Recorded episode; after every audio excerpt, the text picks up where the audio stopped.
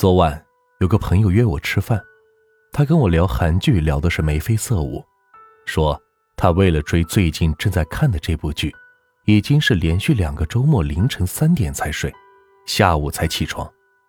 我惊讶地问他：“你这么神魂颠倒的，你老公没意见吗？”他愣了一下，像是花开了片刻，才理解成我所说的“老公”是什么意思。他眉飞色舞的神情立刻是不见了，换上了一副无所谓的样子。他告诉我，他现在都在客厅的沙发上躺着看剧，困得不行了才回到房间睡觉，有的时候甚至就在沙发上睡着了。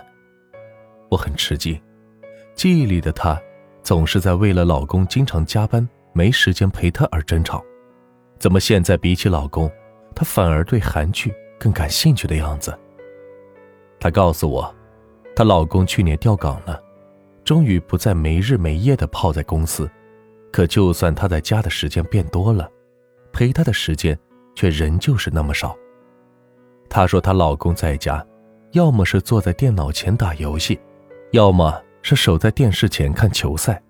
一开始，她还和他吵，后来就对他失望了。老公一次次让她寒心。让她终于清醒地面对了一个事实：她比自己爱的更少。和她自己比起来，老公没有那么需要她的陪伴。她说：“我终于明白，原来让我难过的，不是他陪我的太少，而是他对我的需求感太少。在女人心里，你有多需要我，你就有多爱我。原来，你爱我比我想要的少。”我改变不了你，就只能降低自己的期望值。没有期望，就没有失望。这一切听起来好像很逻辑自洽。我抱了抱他，对他的想法和做法也表示了理解。我握着他的手，告诉他，如果今天是一个惹人厌的同事，或是一位固执己见的老板，我对他不再期待的应对方式，百分百的支持。但对方是你想要携手一生的亲密伴侣，需求感就像是爱的皮囊，可期待感才是爱的骨血。如果对爱的人都不抱期待，就像是抽走了亲密关系的骨血，一件空空的皮囊，也从不是你想要的呀。对爱人的期待虽然时有落空，但从不放弃期待，他们才有可能。会被越来越多的满足呀。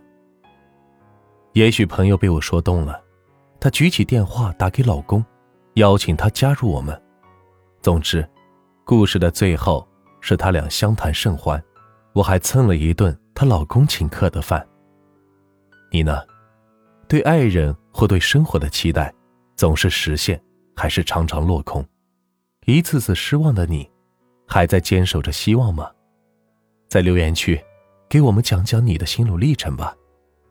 好了，今天的分享就到这里，感谢关注暖夜小时光，让有温度、有态度的声音陪你度过每个孤单的夜晚。我是暖玉，希望今晚的分享能够治愈到你。晚安。